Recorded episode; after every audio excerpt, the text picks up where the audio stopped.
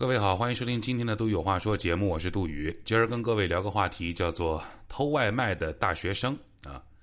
根据澎湃新闻的报道，南京警方近日抓获了一名特殊的小偷，此人专偷外卖盒饭，有据可查的偷窃行为有十多次，其身份更是让人大吃一惊，竟是南京某名校正在复习考研的大学生周某。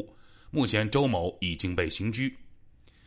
这个新闻很短啊，但是这个新闻当中呢，透露出一些信息。第一呢，这孩子家里穷，为了供他上学，三个兄妹辍学。第二，他是知名的南京某大学的本科生，目前正在考研。第三，他只是偷吃了外卖，偷了人家的外卖，没有其他的更恶劣的犯罪的行为。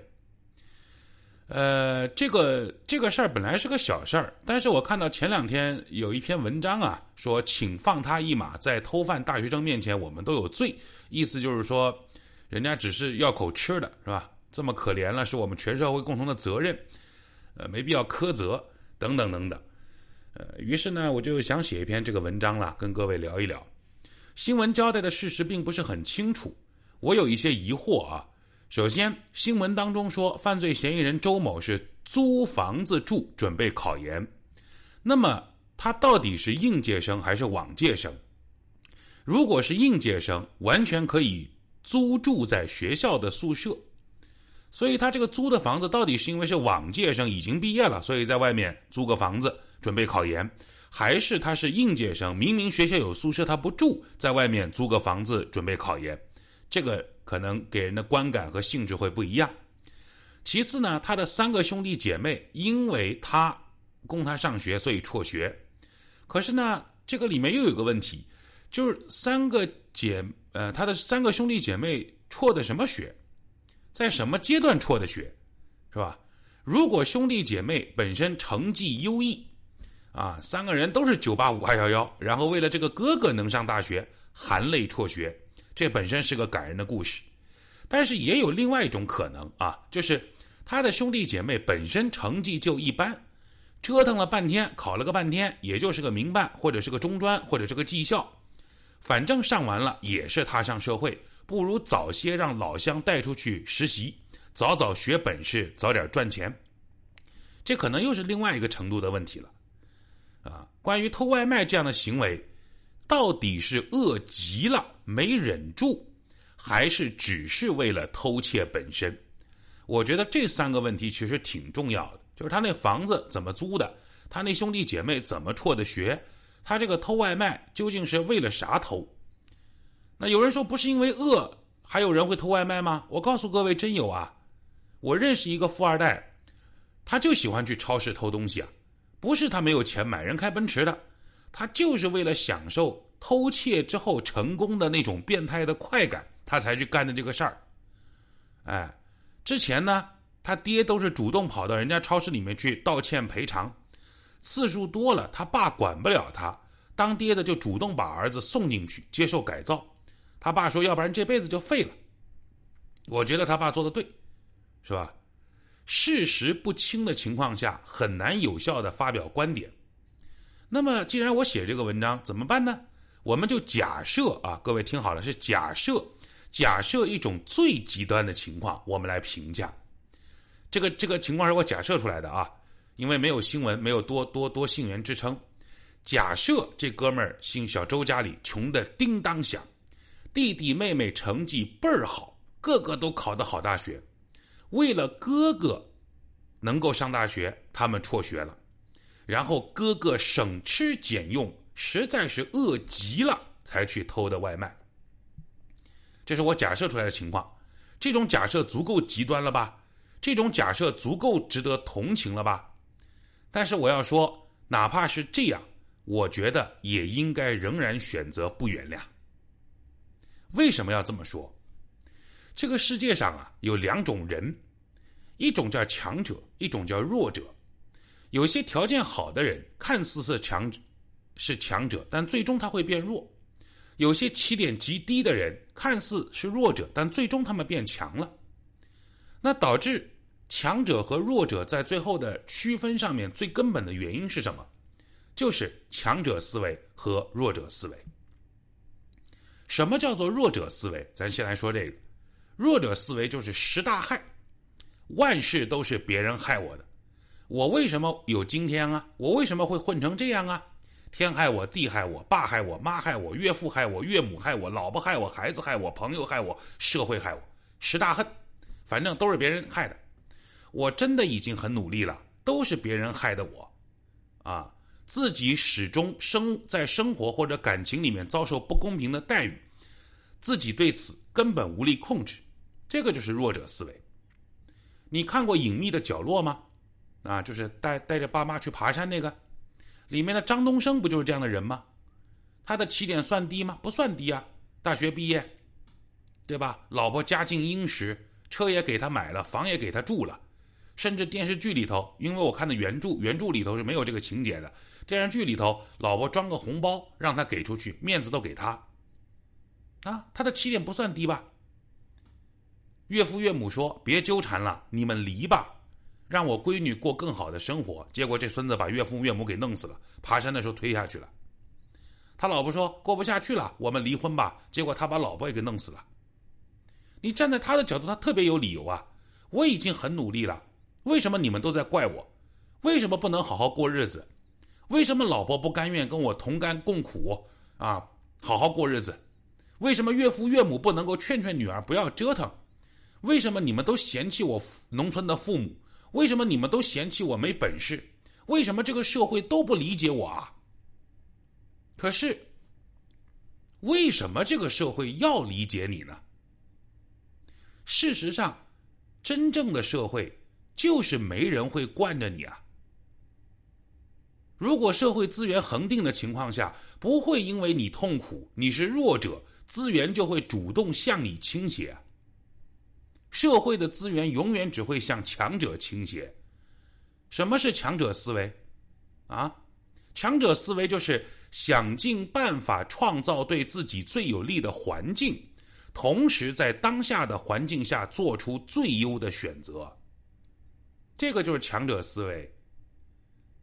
我们抗日战争时期最惨烈的一仗就是淞沪会战，对吧？八一三，一寸山河一寸血，拼了，完全是一个农业国硬拼一个工业国的战争。但是淞沪会战意义深远，它打出了中国人抗日的决心和唤醒了整个国家民族意识的这个这个这个结果。那大家都觉得说跟日本人拼了。蒋公为什么当年要诱敌在上海打这一仗？那是因为上海那里有租界啊，是吧？想尽办法打这一仗，就是打给英法美看一看，你看鬼子欺人太甚。从而他希望在舆论上获得整个国际社会的支持。从这个意义上来说，淞沪会战其实是为了创造对自己最有利的国际舆论环境和国内舆论环境。老百姓都看，哇，我们的国军将士都打成这样了，是吧？也有很多感人的一幕啊，啊，特别期待那个八百那个电影能够看到。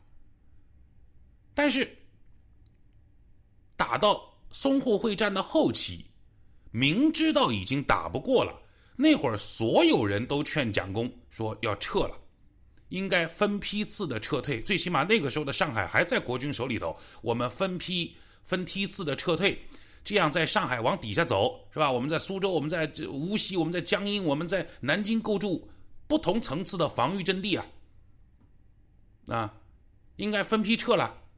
但是那个时候离国联，就当时叫国联嘛，就是今天联合国，离国联开会还有几天了，所以蒋公一再要求大家坚持坚持再坚持，坚持到国联把会开了。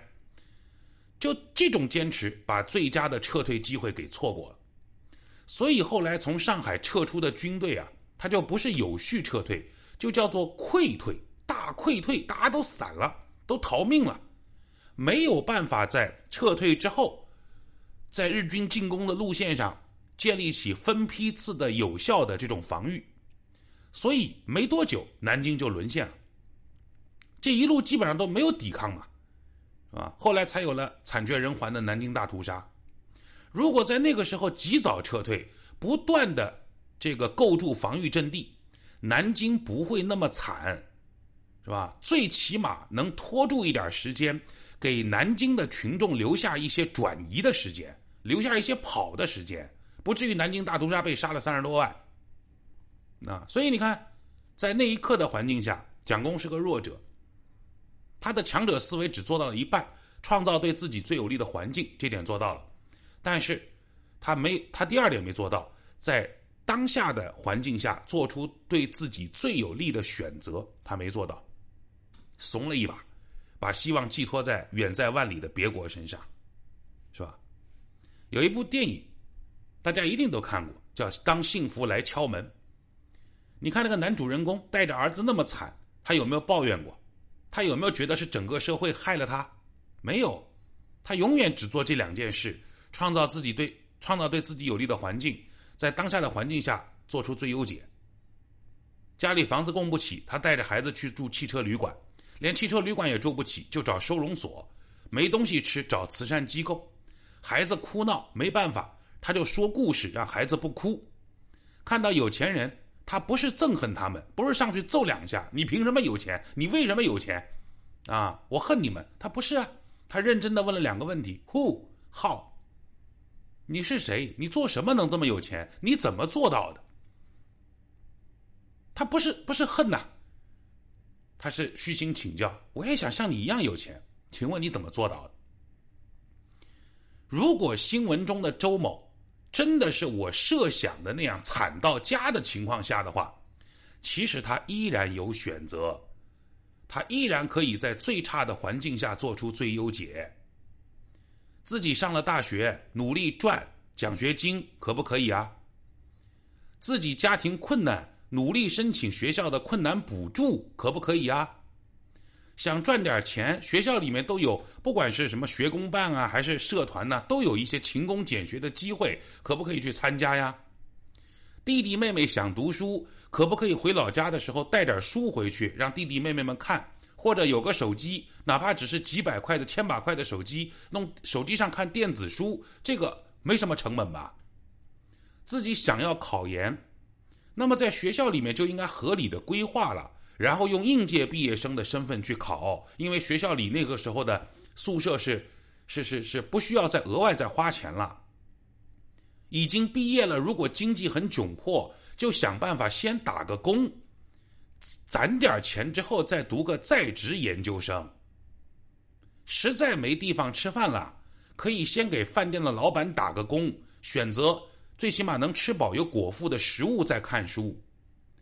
再不行，南京也有政府的救助站，这个社会上也有各种各样的好心人。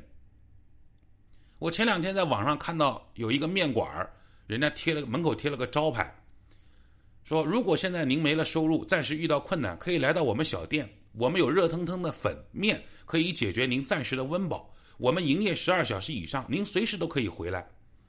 希望在您以后的日子里，如果有能力了，记得帮下身边有需要的人，回报一下这个社会。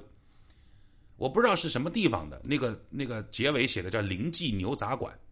那社会上有很多好心人的，所以哪怕真的像我所说的这么惨的情况下，他还不一定是这种情况，他从来都是有选择的。因为他是弱者的心态，因为他处境很惨，他就去偷外卖，然后有自媒体说应该可怜这个人，是吧？那那个订订了外卖给了钱没吃到饭的人值得可怜吗？那个为了生活奔波赚点辛苦钱的外卖小哥值得可怜吗？你要知道，外卖送不到，点外卖的人没收到，要投诉的话，外卖小哥可是要被扣钱的。而这种情况是外卖小哥明明送到了，但却被这个周某偷吃了而被扣钱，谁更值得可怜？这个周某是大学生，我猜想大概也就是二十多岁左右。现在的错如果被值得原谅的话，他未来的路会更难走。等到了三十岁，他能不能出人头地啊？能不能赚到大钱呢？到那个时间，他差不多该谈对象结婚了吧？家里哪有钱给他结婚？他又在南京，啊，你不说不说他买房吗？就是丈母娘讲道理说，咱两家一人一半，咱买个房，付个首付，他能不能拿得出？到那个年纪段，他弟弟妹妹要谈对象要结婚吧，是吧？那个时候为了哥哥能够上大学，弟弟妹妹放弃了学业。那那弟弟妹妹要结婚了，哥哥要不要倾其所有啊？你你当你当哥的，更何况当年弟弟弟妹妹还为你付出那么多，你要不要拿钱出来啊？到他三十多岁，到他四十多岁，上有老下有小，孩子要上学，爹妈在医院，个个都问他要钱，他怎么办？这话扎心了啊！但这个社会就是这么残酷啊！如果现在他的处境，二十多岁的处境，导致他偷外卖可以被原谅，那么在未来他更难的时候，他要怎么办？他会怎么办？这个社会是否还需要原谅他？他还年轻，未来的路还长，他现在挺难，他未来会更难。但是为什么我写这篇文章，就是希望他也好，还是像他一样的我们也好，任何时候，哪怕再难，哪怕再弱，咱们也要树立起强者的思维，想尽办法创造对自自己最有利的环境，同时在当下环境下做出最优的选择。总是因为自己舍不得自己，自己可自己认为全世全世界都在害我，你就做出了违反公序良俗的错，哪怕这个错是小错，如果被原谅、被接受、被容忍、被同情了，一旦产生这种心态，未来这个窟窿会越来越大，那就是真正的注定悲剧的一生了。今儿杜宇有话说，就说这么多。